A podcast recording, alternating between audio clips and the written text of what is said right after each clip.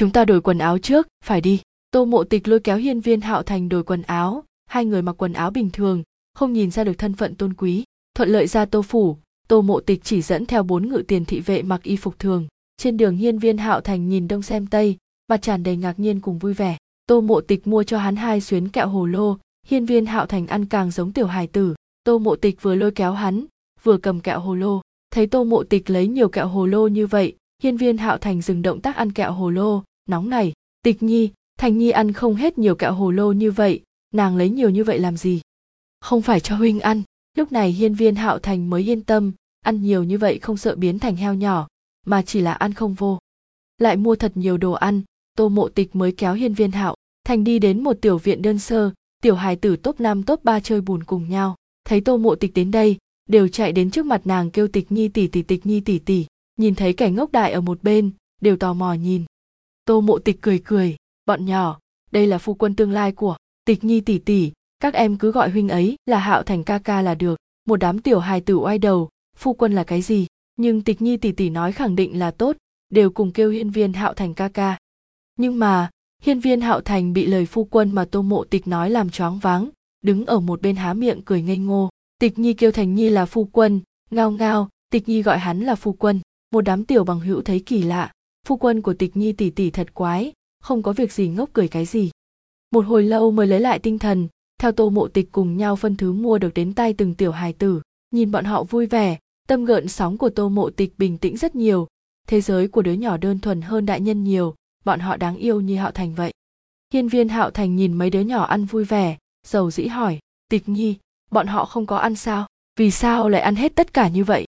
Tô mộ tịch kéo tay hiên viên hạo thành bởi vì bọn họ đói bụng, không có cách nào ăn cơm no, cho dù giờ có thể ăn no cũng sẽ nhớ tới lúc mình không được ăn no. Cho nên, thành nhi cũng phải ngoan ngoãn ăn, không thể kiêng ăn. Bằng không, tương lai sẽ không được ăn no. Tô mộ tịch vẫn không quên được bộ dáng hiên viên hạo thành làm khất cái trên đường, thu hồi tâm, nhìn bọn nhỏ. Mấy đứa nhỏ này là cô nhi hoàng thượng thu dưỡng làm ám vệ. Chờ bọn họ lớn lên một chút, có thiên phú liền tuyển nhập ám vệ. Ám vệ từ 7 tuổi bắt đầu huấn luyện, đến 28 tuổi thì được tự do rời đi hoặc lưu lại. Đương nhiên cũng có trường hợp cá biệt như sư phó thiền vũ của nàng. Nếu không có thiên phú thì để cặp vợ chồng nào không có đứa nhỏ thu dưỡng? Hiên viên hạo thành cúi đầu chạc ngón tay thì ra trên đời còn có người đáng thương như vậy. Thành nhi hạnh phúc hơn bọn họ rất nhiều rất nhiều. Ừ thành nhi đã biết về sau hắn sẽ cố gắng học tập cùng thái phó làm người giống phụ hoàng có thể cho những đứa nhỏ này có nhà. Chương 40, hoàng cung hiên viên vinh hy nghe xong tô thanh nghiệp nói giận chừng mắt nhìn hiên viên hạo dạ quỳ gối một bên, dùng sức hất hết tấu trương trên bàn xuống mặt đất. Giỏi giỏi, thật sự là đứa con ngoan của trẫm ngươi thật đúng là giỏi, dám làm chuyện bực này. Ngoài miệng mặc dù mắng, trong lòng hiên viên vinh hy lại nói không nên lời là tư vị gì. Kế hoạch của tịch nhi hắn biết một ít, lúc thật sự xảy ra vẫn nhịn không được thất vọng. Dược kia, chỉ cần ngươi không động tâm tư sẽ không dùng được. Hiên viên hạo dạ chỉ có thể cúi đầu quỳ, có khổ nói không được, định lực của hắn từ lúc nào không tốt như vậy, tô mộ tuyết quả thật không tồi, nhưng chưa tới mức hắn cầm giữ không được. Trà hắn uống khẳng định là có vấn đề, vì sao thái y không tra ra được cái gì? Nhất định là do cận băng tâm ở bên ngoài đã thu thập sạch sẽ. Hiên viên hạo dạ nắm chặt tay, tính hết thảy lên đầu tô mộ tuyết, nín thở ra tiếng, phụ hoàng, con biết sai rồi. Hiên viên vinh hy lắc lắc ống tay áo, xoay người nói với tô thanh hiệp, tô thừa tướng, việc này ngươi nói nên xử lý thế nào? Tô mộ tuyết dù sao cũng là thứ nữ của ngươi tô mộ tuyết không phải thân sinh nữ nhi của tô thanh hiệp, việc này đương nhiên hắn biết, nhưng mà, rốt cuộc trên danh nghĩa vẫn là đích nữ của hắn. Nếu tô thanh hiệp yêu cầu dạ nhi thú nàng làm vợ cũng là chuyện hợp tình, nhưng tốt nhất tô thanh hiệp không nên đưa ra yêu cầu này, bằng không hoàng đế hắn đây phải suy nghĩ cẩn thận tô thanh hiệp có phải là người nên dùng hay không. Còn nữa, lễ chế hiên, viên hoàng triều xính làm vợ, trộm làm thiếp, chuyện dạ nhi cùng tô mộ tuyết có không ít thiếu phu nhân biết đến, vị trí thê, tô mộ tuyết không đảm đương nổi tô thanh hiệp vì chuyện tô mộ tuyết mà tức giận muốn tát chết nàng, sao có thể cầu thỉnh giúp nàng? Cũng không phải là thân sinh nữ nhi của mình, hắn phải vì nàng mà đắc tội với hoàng thượng sao? Còn có nhiều phu nhân đều thấy dạ hoàng tử thú nàng làm sườn phi đã là rất tốt. Tô thanh hiệp nghĩ xong, lập tức trả lời, hết thảy nghe hoàng thượng làm chủ, nhưng thỉnh hoàng thượng không cần nể mặt mũi của thần mà nhân nhượng tô mộ tuyết, xính làm vợ, trộm làm thiếp. Việc này thần vẫn biết đến, tô phủ xảy ra việc này là thần dạy nữ vô phương thỉnh hoàng thượng giáng tội. Sườn phi, tô mộ tuyết sợ là đánh chủ ý này, làm cho nét mặt già nua của hắn đều mất hết. Muốn làm sườn phi, nghĩ cũng đừng nghĩ. Lời tô thanh nghiệp nói, hiên viên vinh hy sao có thể không hiểu, ý niệm vừa chuyển trong đầu. Việc này không trách tô thừa tướng, tô mộ tuyết từ nhỏ không lớn lên bên cạnh ngươi, mọi người trong hoàng thành đều biết. Cứ như vậy đi, chờ tô mộ tuyết đến tuổi cập kê liền đưa người đến thần hy cung. Dạ nhi sẽ cho nàng danh vị thiếp, các người đều đi xuống đi chẫm mệt mỏi hôn sự của dạ nhi cùng quân gia hẳn là không có khả năng, hắn phải cẩn thận suy nghĩ, đem ai tứ hôn cho dạ nhi mới tốt. Ngôi vị hoàng đế này, tương lai nếu thật sự không thể không giao cho dạ nhi. Như vậy, hoàng tử phi phải giao cho một gia tộc không hiện hách mới được. Chỉ có như vậy, tô già mới có thể đứng vững trong triều, làm cho dạ nhi không dám động thành nhi cùng y nhi. Hiên viên hạo dạ nghe xong hiên viên vinh hy nói, sắc mặt xanh mét, tay nắm đến độ mau xuất huyết, làm thiếp, hắn dựa vào cái gì thú tô mộ, tuyết tiện nữ kia làm thiếp kê đơn hắn hắn còn phải thú nàng làm thiếp, như đã đoán trước, nhưng lại không thể cam lòng, cũng không dám nhiều lời đành phải nghiến răng nghiến lợi tạ lễ lui ra, lại chán ghét tô mộ tuyết thêm một phần. Tô thanh hiệp trở lại tô phủ, đem quyết định của hoàng, thượng nói cho vương hương tú, để vương hương tú nhốt tô mộ tuyết cùng cận băng tâm tại trà tuyết viên, không cho phép các nàng bước ra trà tuyết viên một bước, chờ tô mộ tuyết cập kê liền đưa người đến thần hy cung. Vương hương tú không nói gì, cận băng tâm ở bên người tô mộ tuyết thân thế của tô mộ tuyết sợ là nàng ta đã sớm biết, hai nữ nhân kia làm việc này không phải là muốn tương lai dạ hoàng tử lên làm hoàng đế, thân phận có thể vượt qua tịch nhi sao? Nhưng ăn trộm gà không thành, tình cảnh sau lại lại càng đáng thương? Bà, có nên thừa cơ hội này thu thập cận băng tâm hay không? Vương hương tú cân đo trong lòng, vẫn cảm thấy lúc này mà thu thập cận băng tâm, lão gia khẳng định sẽ hoài nghi chuyện trả tuyết viên là do mình làm. Đến lúc đó hai vợ chồng cãi nhau ly tâm lại không tốt, tuy rằng không cam lòng nhưng vương hương tú vẫn quyết định về sau lại nói.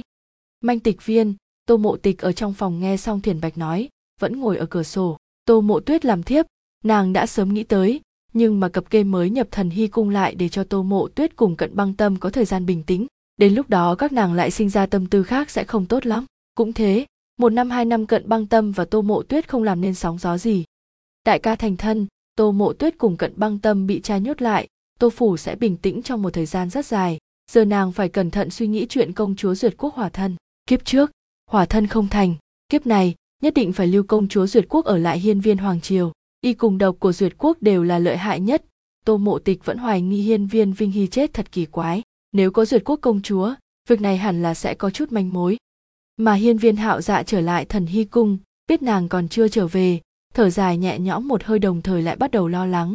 Nhớ tới lời quân mạc sầu nói ngày đó, cho mày nữ nhân kia sợ là khó đối phó, lập tức lại nghĩ đến cảnh nàng đánh roi tô mộ tuyết, mày nhăn càng chặt. Hiên viên hạo dạ không tình nguyện để vi mẹ sửa soạn một chút, liền mang theo người đến quân phủ. Vi mẹ nhìn hiên viên hạo dạ rời đi, thất vọng lắc lắc đầu. Quân tiểu thư này tận mắt nhìn thấy dạ hoàng tử cùng nữ nhân khác ở trên giường, phàm là nữ nhân hơi nóng tính đều không có khả năng đồng ý hôn sự này. Dạ hoàng tử đi chỉ sợ cũng mất công. Thực không thể tưởng được nàng không ở đây dạ hoàng tử lại xảy ra chuyện lớn như vậy quả nhiên là tuổi trẻ sơ ý à. Nếu dạ hoàng tử không thể thuận lợi kết thân, cùng quân gia, sau đó, kế thừa thái tử vị, cho dù nàng có tìm được độc dược ở duyệt quốc, thì kế hoạch cũng không thể làm được. Hơn nữa, công chúa duyệt quốc sẽ đến hòa thân với hiên viên hoàng triều. Nếu hòa thân thành công, sẽ càng bất lợi với bọn họ. Không được, nàng phải suy nghĩ kỹ, làm cho công chúa duyệt quốc mau rời đi. Hiên viên hạo dạ mang theo phiền lòng đến quân phủ, quân vô thường vẫn có lễ gặp hắn nhưng thái độ rõ ràng không thân thiện như trước kia, vốn cảm thấy hiên viên hạo dạ sẽ là một con rể không sai nữ nhi gả cho hắn định sẽ tốt. Hơn nữa, có hắn tương trợ, tương lai dạ hoàng tử tất nhiên sẽ kế thừa ngôi vị hoàng đế. Đến lúc đó nữ nhi của mình sẽ thuận lý thành trương làm hoàng hậu. Nhưng hắn không ngờ, hiên viên hạo dạ dám làm ra chuyện bực này. Chính vụ hắn biết, mình hắn duy trì dạ hoàng tử là không đủ. Hắn muốn mượn sức tô thanh hiệp thành hôn với nữ nhi sau đó nạp nhị nữ của tô thanh hiệp làm sườn phi cũng là chuyện hợp tình. Nhưng nữ nhi người ta còn chưa cập kê, hắn đã làm ra chuyện như vậy, tô thanh hiệp còn có thể giúp hắn. Giờ hoàng thành một lòng mắng hiên viên hạo dạ hắn là mãng phu, nhưng hắn cũng biết nữ nhi vạn vạn không thể gả cho dạ hoàng tử. Còn nữa, lấy tính cách cường hãn của sầu nhi, muốn gả cho hiên viên hạo dạ mới là lạ. Nhà đầu kia từ nhỏ đã không có nương, mà hắn cũng vì tình thâm với thê tử, cho nên rất sủng ái ái nữ giống thê tử mới khiến tính tình nàng trở nên cổ quái như hôm nay. Ngay cả như vậy, hắn cũng sẽ theo sầu nhi, không buộc nàng lập gia đình. Hiên viên hạo dạ kiến thiết trong lòng hơn nửa ngày, mới cười ra tiếng, quân tướng quân, ngươi xem chuyện chúng ta thương nghị, có phải nên tìm thời gian thích hợp đề cập với phụ hoàng hay không? Định ra ngày tốt thành hôn. Quân vô thường duy trì nụ cười giả, nụ cười kia nhìn tuyệt không thành thực. Dạ hoàng tử, sầu nhi nha đầu kia, được ngài để mắt là phúc của nó, nhưng hôn sự này ta không làm chủ được nha đầu kia bị ta nuông chiều hỏng rồi. Mấy ngày hôm trước ta còn đề cập với nàng, nhưng nàng chết sống không chịu. Nói, ta làm cha nếu dám định việc hôn nhân này liền thắt cổ tự sát, ta thật không dám quyết định. Nói xong, còn làm vẻ mặt sợ hãi, nhìn vào vô cùng buồn cười. Hắn lại quên, trước đó hắn lại đầy miệng đáp ứng. Hiên viên hạo ra áp chế lửa giận ngập trời trong lòng, duy trì nụ cười tiếp tục nói. Quân tướng quân nói đùa, từ xưa hôn sự của nữ nhi đều do cha mẹ chỉ mệnh chỉ định, gia đại như quân gia lễ nghi càng nên như thế mới đúng. Giả ngây sao, ta không tin ngươi dám bỏ mặt mũi của ta.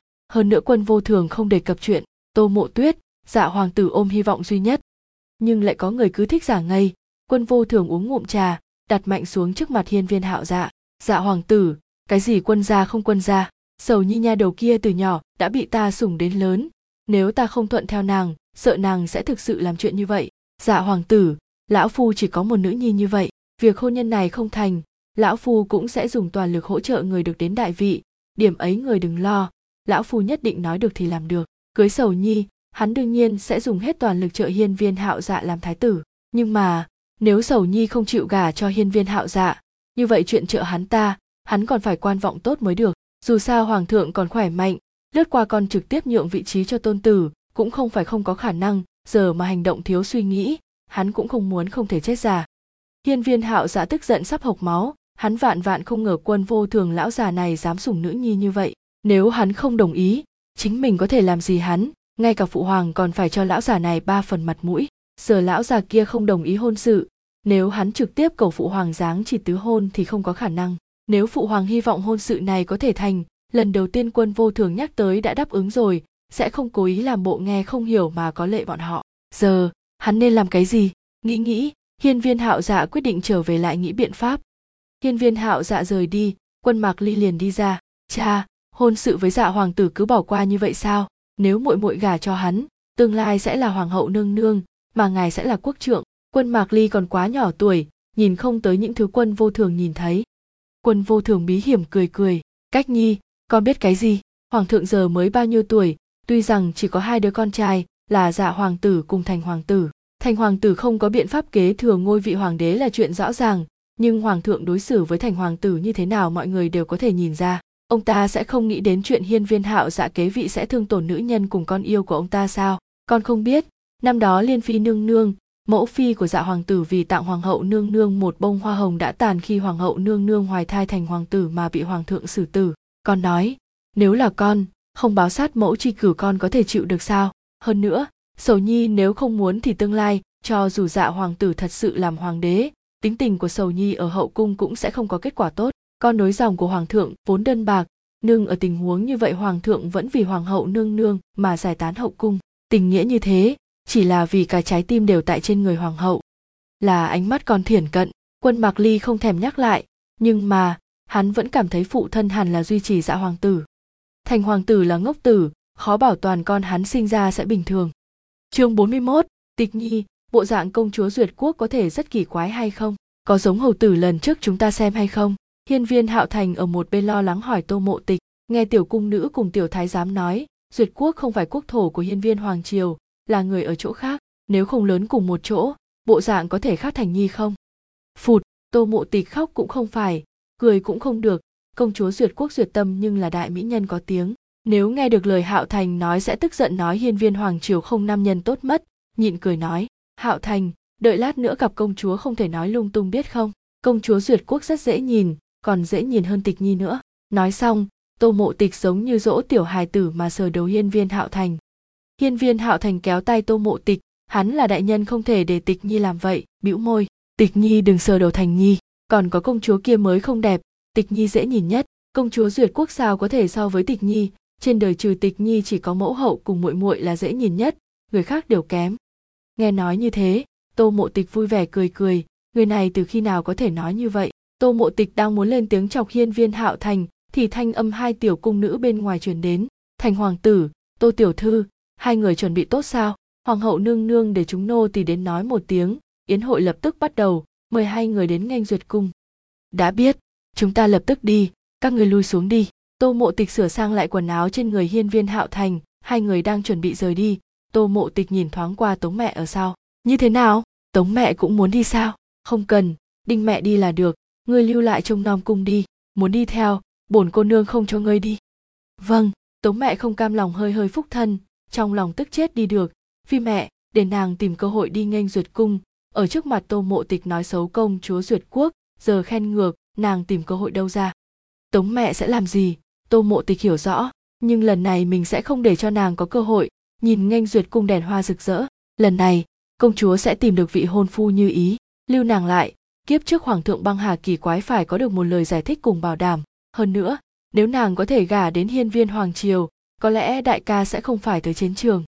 Tịch nhi, hiên viên hạo thành không biết tô mộ tịch còn muốn cái gì, nhưng xem biểu tình ngưng trọng của nàng theo bản năng muốn giữ chặt tay nàng, tịch nhi có phải lại không vui hay không?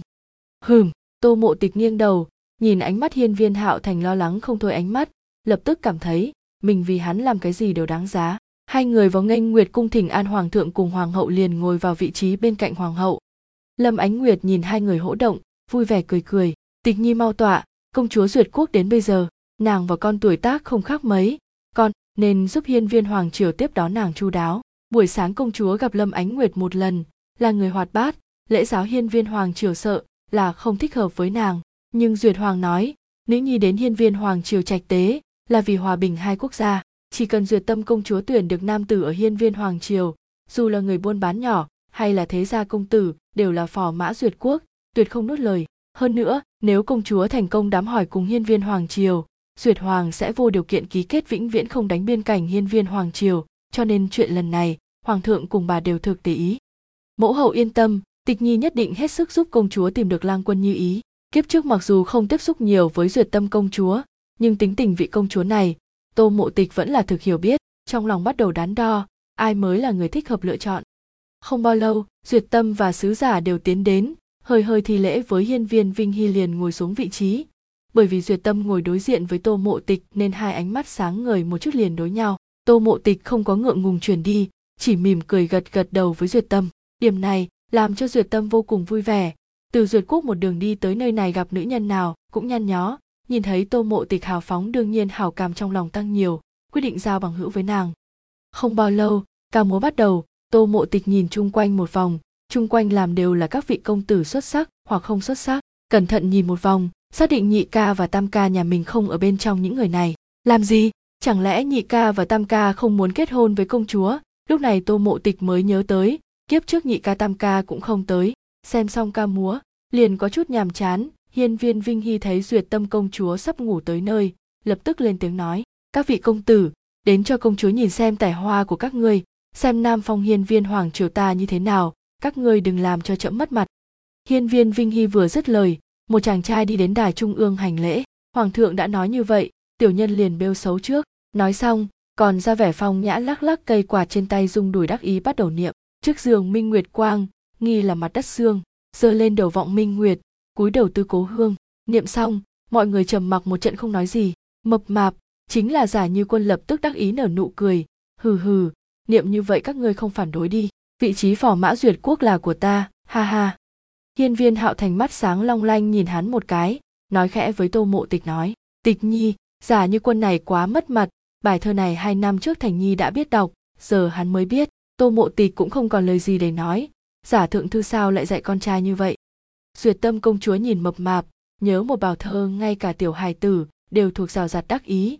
Trong lòng nghi hoặc, chẳng lẽ nam nhân hiên viên hoàng triều đều nhược như vậy? Yêu cầu của nàng không cao, võ công không bằng nàng cũng không sao. Duyệt quốc dũng sĩ cũng đánh không lại nàng, bằng không nàng sẽ không đến hiên viên hoàng triều tìm phò mã. Võ công không thể so đo, nhưng học thức khí độ nhất định phải trên nàng. Nghe xong giả như quân niệm thơ, duyệt tâm công chúa của chúng ta thất vọng rồi. Thơ này lúc nàng bốn năm tuổi đã niệm được rồi nghĩ nàng là ngốc tử sao? Hiên viên vinh hy nhìn sắc mặt duyệt tâm thất vọng rõ ràng, liếc, giả như quân một cái, có chút hoài nghi cha giả như quân lên làm lễ bộ thượng thư như thế nào. Sao có thể dạy dỗ ra một đứa con còn ngốc hơn cả thành nhi nhà mình như vậy? Quý công công nhịn cười ho nhẹ một tiếng, liền quát, giả công tử đi xuống, kế tiếp. Lập tức, các vị công tử phân phân triển lãm học thức của mình, có mua kiếm, có ngâm thơ, có vẽ tranh, có đánh đàn tóm lại có các loại, nhưng đều không vào được mắt duyệt tâm công chúa nhìn sắc mặt duyệt tâm, công chúa càng ngày càng thất vọng. Sắc mặt hiên viên vinh hy cũng khó coi. Hiên viên hoàng triều nhiều công tử như vậy. Công chúa duyệt quốc này không coi trọng được một ai. Nhìn thoáng qua hiên viên hạo thành, ngồi bên cạnh, mình ngủ gà ngủ gật. Tô mộ tịch nở nụ cười một chút. Mấy vị công tử quả thật rất không thú vị, không đáng yêu như hạo thành nhà nàng. Lại nhìn duyệt tâm công chúa sắp ngồi không nổi, cuối cùng tô mộ tịch vẫn quyết định đứng dậy. Hơi hơi hành lễ với hiên viên vinh hy cùng lâm ánh nguyệt. Hoàng thượng hoàng hậu nương nương, nhìn sắc trời cũng không sớm, không bằng để duyệt tâm công chúa nghỉ ngơi trước. Vốn định đề nghị để duyệt tâm công chúa đến thần hy cung nghỉ tạm, nhưng nghĩ vậy lại không hợp lễ, liền thôi. Hiên viên vinh hy cùng lâm ánh nguyệt cũng ngồi nửa ngày, đã sớm mệt mỏi. Nghe tô mộ tịch nói như vậy, hiên viên vinh hy lập tức nói, duyệt tâm công chúa, sắc trời không còn sớm, người cũng sớm đi nghỉ ngơi đi trẫm đã cho chuẩn bị tốt tầm cung. Duyệt tâm rất nhanh đứng lên hảo khí khoát tay, không cần, ta thấy cô nương này rất tốt để ta cùng nàng ở cùng nhau đi, bằng không ta sẽ thực nhàm chán. Sứ giả duyệt quốc rất muốn nhảy dựng lên nói không hợp quy củ, nhưng mà nghĩ công chúa bệ hạ sủng ái nhất có thể coi trọng một người như vậy cũng không nhiều lời. Dù sao công chúa cũng cần bằng hữu, mà cô nương này vừa thấy chính là người tốt. Lời này tốt, hợp ý vương hương tú, cô nương ra ở cùng một chỗ, muốn nói cái gì sẽ dễ dàng hơn. Hiên viên vinh hy thấy sứ giả duyệt quốc không nói gì, cười đáp, nếu công chúa thích, chậm an bài người nghỉ ngơi ngay tại thần hy cung được không? Tốt, một người rất nhàm chán, đến duyệt quốc cũng nên kết giao bằng hữu mới được.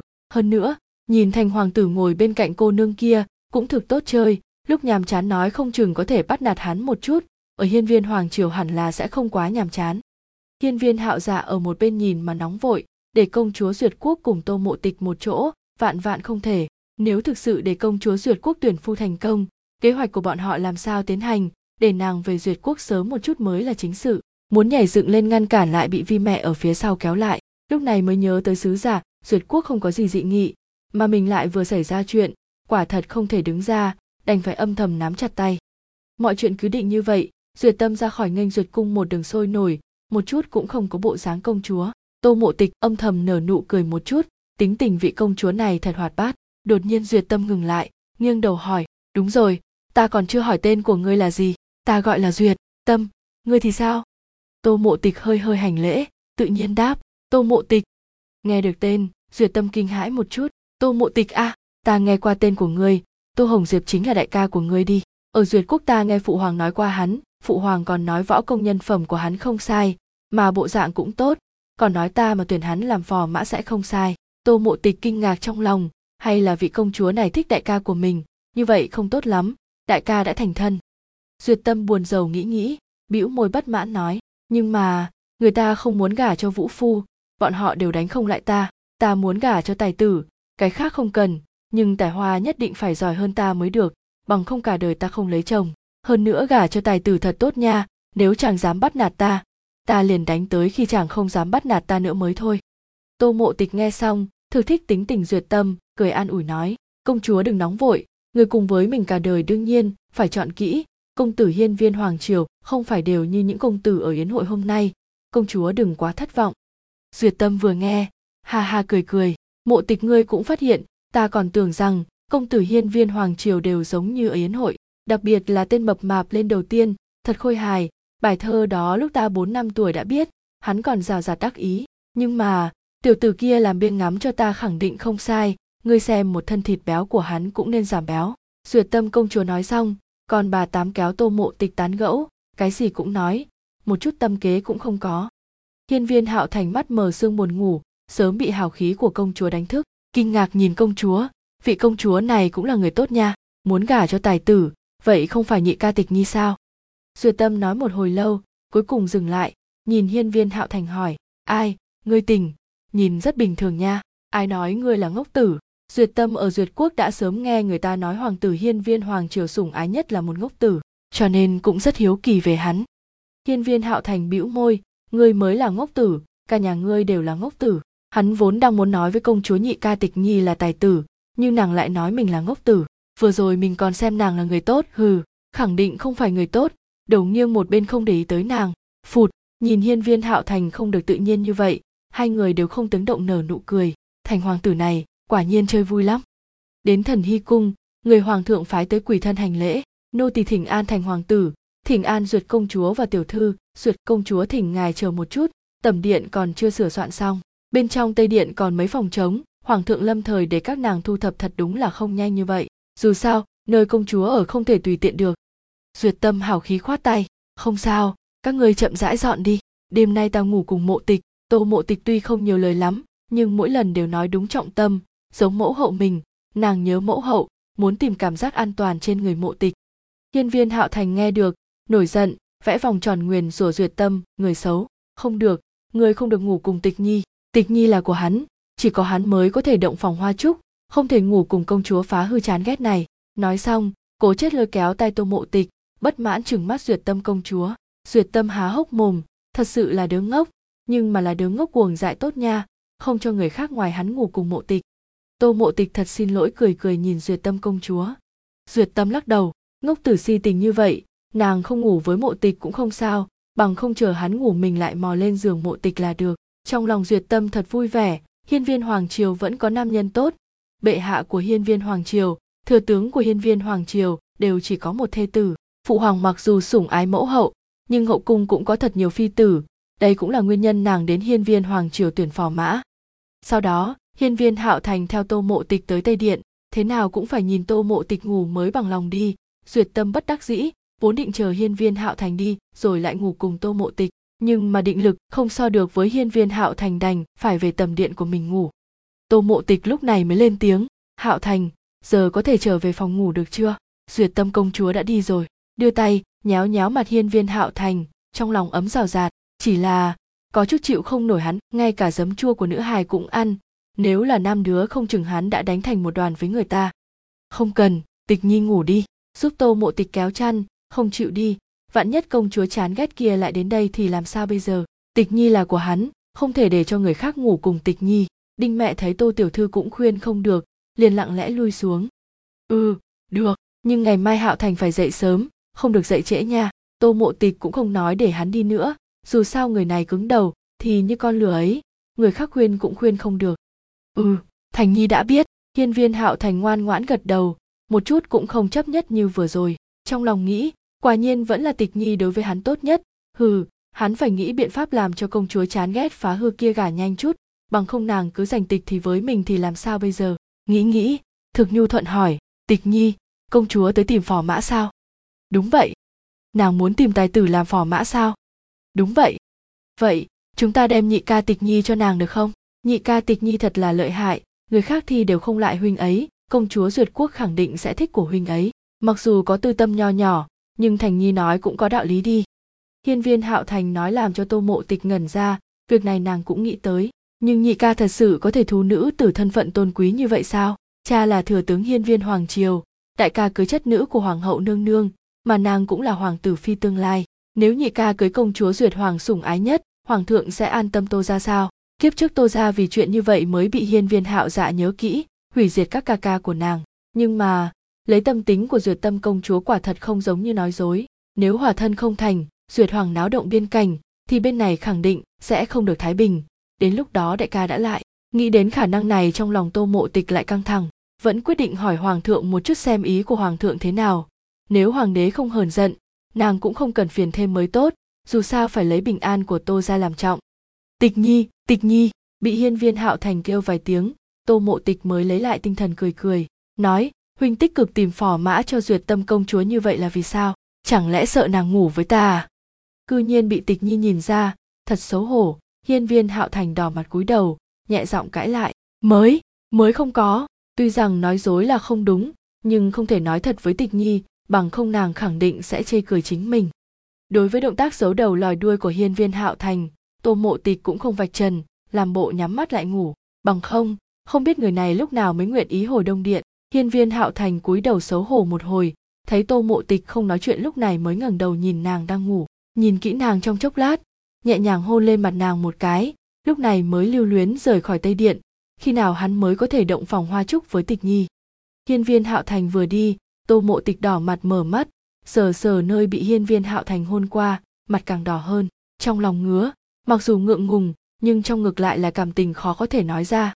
Ngày hôm sau, tô mộ tịch dậy rất sớm, trước khi vào chiều sớm đi gặp hiên viên vinh hy một lần, nói quyết định của chính mình ra.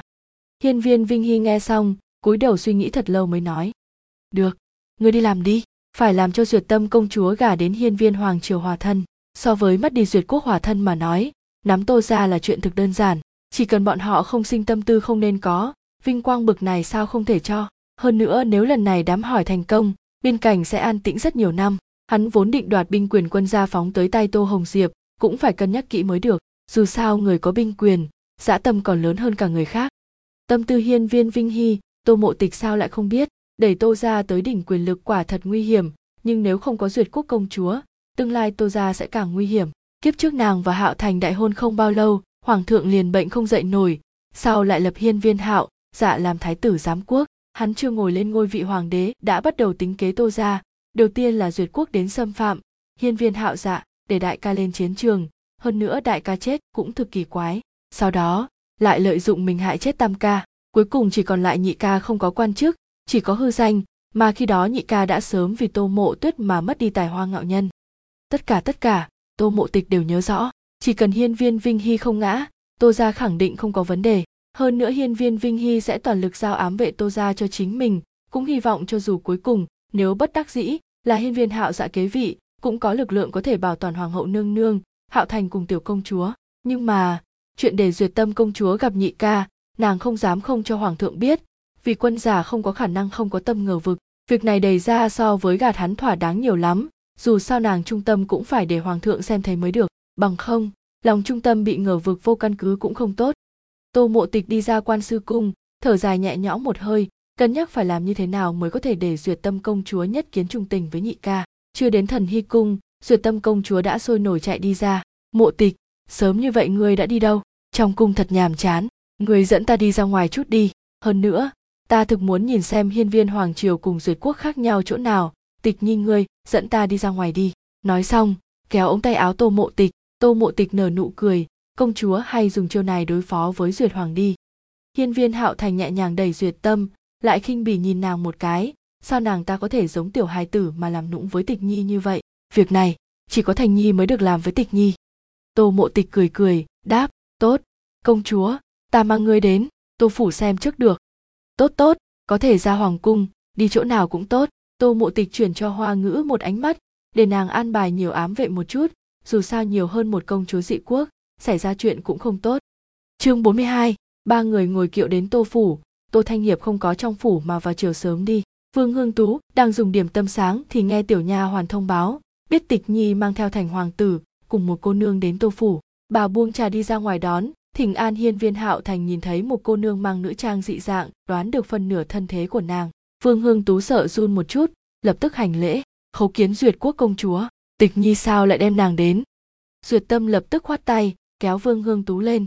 Ai nha, không cần đa lễ, người chính là nương của mộ tịch đi. Mộ tịch rất giống ngươi, vừa thấy đã biết tịch nhi là nữ nhi của ngươi, ta cũng giống mẫu hậu ta.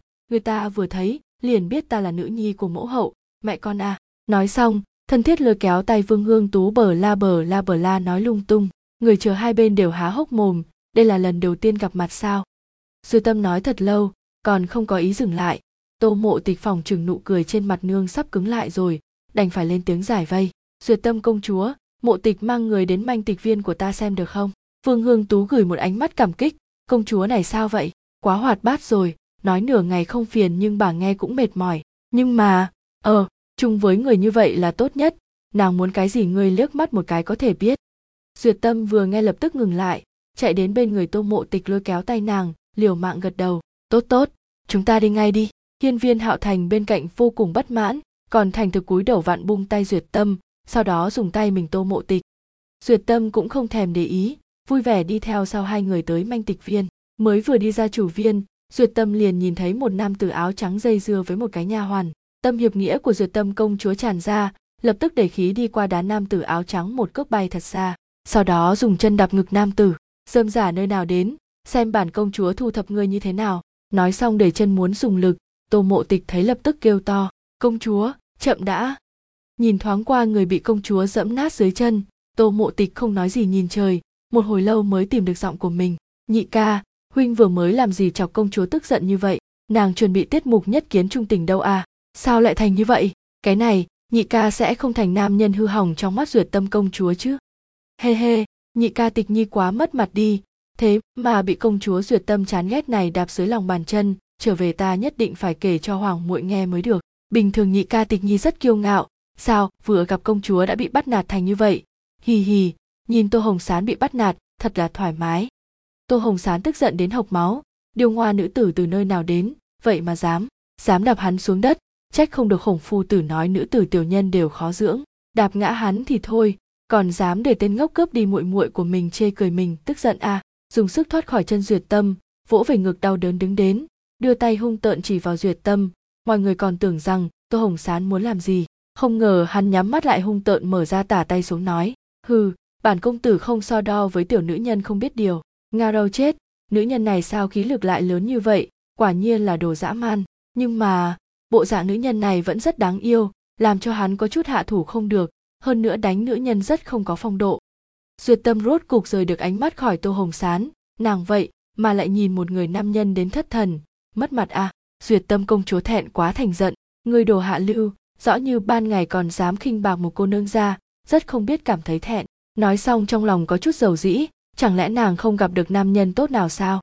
Lúc này, tiểu nha hoàn mới sợ hãi đi tới, ánh mắt cô nương tự xưng là công chúa này thật đáng sợ. Nhưng vì nhị thiếu gia, tiểu nha hoàn nuốt nuốt nước miếng, tiểu tiểu thư người hiểu lầm, nhị thiếu gia không có khinh bạc nô tỳ, là là cầu nô tỳ cầu ngài ấy giúp, tô phủ ai chẳng biết tính tình nhị thiếu gia tuy rằng đào hoa, nhưng sẽ không tùy tiện trêu đùa nha hoàn. Hơn nữa, trong phòng các vị thiếu gia đều không có nha hoàn thông phòng, nàng thấy các vị thiếu gia đều di chuyển thâm tình của lão gia. Tiểu nha hoàn nói xong, tô hồng sán khinh bì liếc duyệt tâm một cái, ống tay áo vung. Hừ, nữ nhân lỗ mãng ngốc nghếch, dám đá hắn mạnh như vậy, thù này kết. Duyệt tâm nghe xong tiểu nha hoàn nói, biết mình đã làm sai chuyện, cũng không so đo tô hồng sán mắng nàng. Nhưng mà, muốn nàng xin lỗi, không có cửa đâu được rồi, nhị ca, duyệt tâm công chúa cũng không phải cố ý. Tô mộ tịch tuy rằng tiếc nuối cảnh nhất kiến trung tình không có, nhưng mà nhị ca cố án niệm như vậy, thì khi nào hai người mới trung tình được? Hiên viên hạo thành nghiêng đầu gật gật đầu. Ừ bắt đầu không tồi, thái phó có câu không đánh không quen không phải sao? Tử kim cung, vì mẹ cho tất cả cung nữ thái giám lui xuống, vờ tùy tiện chỉ một cung nữ có bộ dạng bình thường. Người lưu lại lao dọn, cung nữ hơi hơi phúc thân. Vâng những người khác cũng không chú ý phúc thân lui xuống, cung nữ đều rời đi rồi, cung nữ bộ dạng bình thường lập tức đứng thẳng thân mình, cho vi mẹ một ánh mắt. Vi mẹ gật đầu đến ngoài điện thủ. Chủ, hiên viên hạo dạ muốn lên tiếng gọi nữ tử. Nữ tử rất nhanh tiêu sái, đến trước mặt hiên viên hạo dạ phách một cái tát thật mạnh lên mặt hắn. Người còn không biết xấu hổ mà gọi ta ta không ở hoàng thành người đã làm chuyện tốt gì. Người thật đúng là nam nhân tốt, dám đến tô phủ thừa tướng ngủ nữ nhi chưa đến tuổi cập kê của người ta. Giờ tốt lắm hồn ước với quân gia không còn, chính ngươi đến mà nghe dân chúng hoàng thành chửi ngươi như thế nào, không thành thân với quân mạc sầu. Ngươi cho là quân vô thường lão già kia sẽ đem hết toàn lực duy trì ngươi sao? Ta tìm độc dược về thì có ích gì? Ngươi không đảm đương nổi thái tử, cho dù độc chết hiên viên vinh hy thì ai làm hoàng đế còn chưa nhất định. Hiên viên hạo dạ không dám nhiều lời liền quỳ xuống. Chủ nhân dạ nhi biết sai lầm rồi, nhưng mà ngày đó ta nhất định là bị hai cái tiện nữ kia hạ xuân dược, bằng không ta sẽ không làm ra chuyện như vậy nữ tử lại giơ tay, không chút do dự đánh lên mặt hiên viên hạo dạ. Hạ xuân dược, các nàng hạ xuân dược ngươi sẽ không biết rời đi tìm nha hoàn sao? Ta thấy ngươi là bị tô mộ tuyết tiểu tiện nhân kia mê hoặc rồi. Hiên viên hạo dạ cúi đầu, lúc phát hiện hắn quả thật có chút lưu luyến tô mộ tuyết, không phản ứng lại mà tâm lý còn có chút may mắn. Nếu các nàng dám tính kế hắn như vậy, khẳng định sẽ không để người ta phát hiện. Nữ tử thấy hiên viên hạo dạ cúi đầu không dám đáp lời, lúc này mới tiêu chút giận. Ngươi, khiến ta quá thất vọng rồi ta mất nhiều tâm lực mới, khiến cho quân vô thường lão già kia gả nữ nhi cho ngươi. Giờ xảy ra chuyện như vậy, lấy tính cách quân mạc sầu mà chịu gà cho ngươi mới lạ. Kỳ thật trong lòng hiên viên hạo dạ đã sớm có kế hoạch, nhưng mà không được chủ nhân cho phép cùng hỗ trợ. Lấy thực lực của hắn căn bản không có khả năng hoàn thành. Thấy chủ nhân nói như vậy, hắn lập tức nói, chủ nhân, thật ra dạ nhi có biện pháp, không biết có được không? Nói, nàng không ôm mấy hy vọng với chủ ý của hiên viên hạo dạ nhưng mà hắn cũng phải học được cách trưởng thành nếu có một ngày nàng thật sự mất, lấy tâm tư của hắn hiện giờ, cho dù tọa ủng giang sơn cũng sẽ tọa không xong. Lúc này hiên viên hạo dạ mới đứng lên, nhẹ giọng nói bên tai nữ tử, chúng ta có thể tìm cơ hội thích hợp để người ta. Hiên viên hạo dạ càng nói, sắc mặt nữ tử ánh sáng, biện pháp này là có thể dùng, nhưng tương lai quân mạc sầu là hoàng hậu một quốc gia, thân thể không sạch mà ngồi lên ngôi vị, không phải sẽ làm cho người trong thiên hạ chê cười sao? Nghe xong, nữ tử hỏi, như thế người không để ý nàng không trong sạch, nam nhân vốn không có kẻ không để ý thứ này. Chủ nhân, chỉ cần chiếm được ngôi vị hoàng đế, còn sợ không cơ hội thu thập quân vô thường lão già kia sao? Hơn nữa, nếu nàng không trong sạch dạ nhi sao có thể nắm nàng cùng quân vô thường trong tay? Trong mắt hiên viên hạo dạ hiện tia cố chấp, hắn nhất định phải lên làm hoàng đế, nhất định phải để những kẻ hại hắn cùng khinh thường hắn trả giá đại giới. Một hoàng hậu không trong sạch, thì tính là cái gì? Ngồi lên ngôi vị hoàng đế muốn bao nhiêu nữ nhân không thể hơn nữa có được ngôi vị hoàng đế. Người hắn thu thập đầu tiên chính là quân vô thường lão già dám khinh thường hắn kia. Nhưng mà, việc này sẽ khiến quân vô thường đoán được bao nhiêu đi. Nếu quân mạc sầu nha đầu kia không chịu, ngươi cho rằng quân vô thường còn có thể giúp ngươi. Tuy rằng nữ nhân chú ý nhất là trinh tiết, nhưng quân mạc sầu luôn luôn tùy hứng kiêu ngạo dễ dàng giải quyết như những nữ tử khác sao. Nữ tử mặc dù có chút lo lắng, nhưng không đến mức phải dùng mọi cách để đạt được chuyện quân mạc sầu có thể từ từ tính. Giờ quan trọng nhất là chuyện công chúa duyệt quốc. Nếu để nàng đám hỏi thành công với hiên viên hoàng triều, như vậy kế hoạch của chúng ta sẽ rất khó thực hiện. Thú không được quân mạc sầu cũng không sao, chỉ cần hiên viên vinh hy chết, tất nhiên dạ nhi sẽ làm hoàng đế. Chủ nhân dạ nhi biết, nhưng mà không biết dùng biện pháp gì mới tốt. Nghe cung nữ bẩm báo nói, duyệt tâm công chúa giờ đã cùng một chỗ với tô mộ tịch. Không biết vì sao hắn luôn cảm thấy bên người tô mộ tịch có một luồng lực lượng làm cho mình tiếp cận không được nàng. Khủng bố nhất là chỉ cần chống lại ánh mắt tô mộ tịch, hắn sẽ cảm thấy vô cùng áy náy. Rõ ràng mỗi một lần tính kế hắn đều thất bại. Đúng rồi, tống mẹ có đúng hạn cho tô mộ tịch dùng huyết yến hay không? Nữ tử nhớ tới việc này, ánh mắt nheo lại, nàng vẫn có chút hoài nghi, vì sao mỗi một lần kế hoạch thực hiện trên người tô mộ tịch sẽ xảy ra vấn đề? Rốt cuộc tống mẹ rất vô dụng, hay là tô mộ tịch quá thông minh? Có, nhưng giờ ở bên trong không cho quyết tử, dược làm cho nữ tử không dựng dục được. Hiên viên hạo dạ cúi đầu không cho nữ tử nhìn thấy ánh mắt không đành lòng của hắn. Một nữ nhân nếu không thể làm mẫu thân là chuyện tàn nhẫn nhất. Nhớ tới nụ cười yếu ớt của tô mộ tịch, đột nhiên có chút không đành lòng. Tâm tư hiên viên hạo dạ nữ tử sao lại không biết, lạnh lùng ra tiếng, thu hồi lòng thương hại của ngươi đi, ngươi tự mình ngẫm lại, sang năm nàng sẽ cập kê. Đến lúc đó nàng thành thân với hiên viên hạo thành, nếu thuận lợi sinh hạ ngươi cho là hiên viên vinh hy sẽ tuyển ai làm hoàng đế, ngươi sao? Nếu tương lai hậu hoạn vô cùng không bằng ngay từ đầu liền chặt đứt uy hiếp. Đến lúc đó, nếu nàng không thể mang thai, nam tử hiên viên gia không phải rất si tình sao? Ngươi xem, nếu lúc đó hiên viên hạo thành tuyệt hậu, hiên viên vinh hy có thể an bài sườn phi thiếp thất cho hắn hay không? Đến lúc đó, để bọn họ nghi kỵ, tự giết lẫn nhau đi. Si tình, cuộc đời nàng hận nhất người si tình. Dạ nhi biết, không biết chủ nhân tính làm thế nào với duyệt tâm công chúa. Đúng vậy, hắn không nên thương hại nàng nàng không thể làm mẫu thân không liên quan đến mình. Có thể làm mẫu thân thì có liên quan gì đến hắn, nàng cũng sẽ không sinh đứa nhỏ cho hắn. Vì sao, hắn lại không đành lòng, được đến ngôi vị hoàng đế mới là sứ mệnh của hắn? Duyệt tâm công chúa, không phải nàng muốn gả cho tài tử sao? Ta sẽ cho người của ta tham dự cuộc thi đoán câu đố ở tá yến đài đề mục ta ra hẳn là không ai có thể đáp được. Chuyện duyệt tâm công chúa, nàng ở duyệt quốc đã nghe không ít, chỉ là một tiểu cô nương bị làm hư mà thôi. Hơn nữa, câu đố nàng ra đều là một người kỳ quái cho nàng, chính nàng đến nay đều không có đáp án hẳn không có thể trả lời. Đến lúc đó, nàng sẽ thả tiếng gió để duyệt tâm công chúa biết mà đến. Hơn nữa việc này phải làm ngay, mà tiếng gió hẳn nên chuyển tới tô phủ. Tô phủ, lúc dùng cơm trưa, duyệt tâm công chúa gặp được tô hồng diệp cùng lâm nhược mai, thế mới biết bọn họ đã thành thân lập tức tám chuyện với mọi người. Một đám người lại há hốc mồm lần nữa. Công chúa này thật sự là người hoạt bát. Nhưng mà, có hoạt bát đến mấy người ta cũng là công chúa. Lúc dùng bữa lập tức im miệng, ta nhã hiểu lễ dùng bữa. Mọi người ở đây vô cùng bội phục rốt cuộc phải là một mẫu thân thế nào mới có thể dưỡng ra nữ nhi như vậy? Đoàn người vừa dùng xong cơm, một thư đồng thanh tú tiến vào thi lễ lên tiếng nói, nhị thiếu gia 27 tháng 9 tá yến đài có cuộc thi đoán câu đố. Dì công tử để nô tài hỏi ngài một tiếng có muốn tham gia hay không?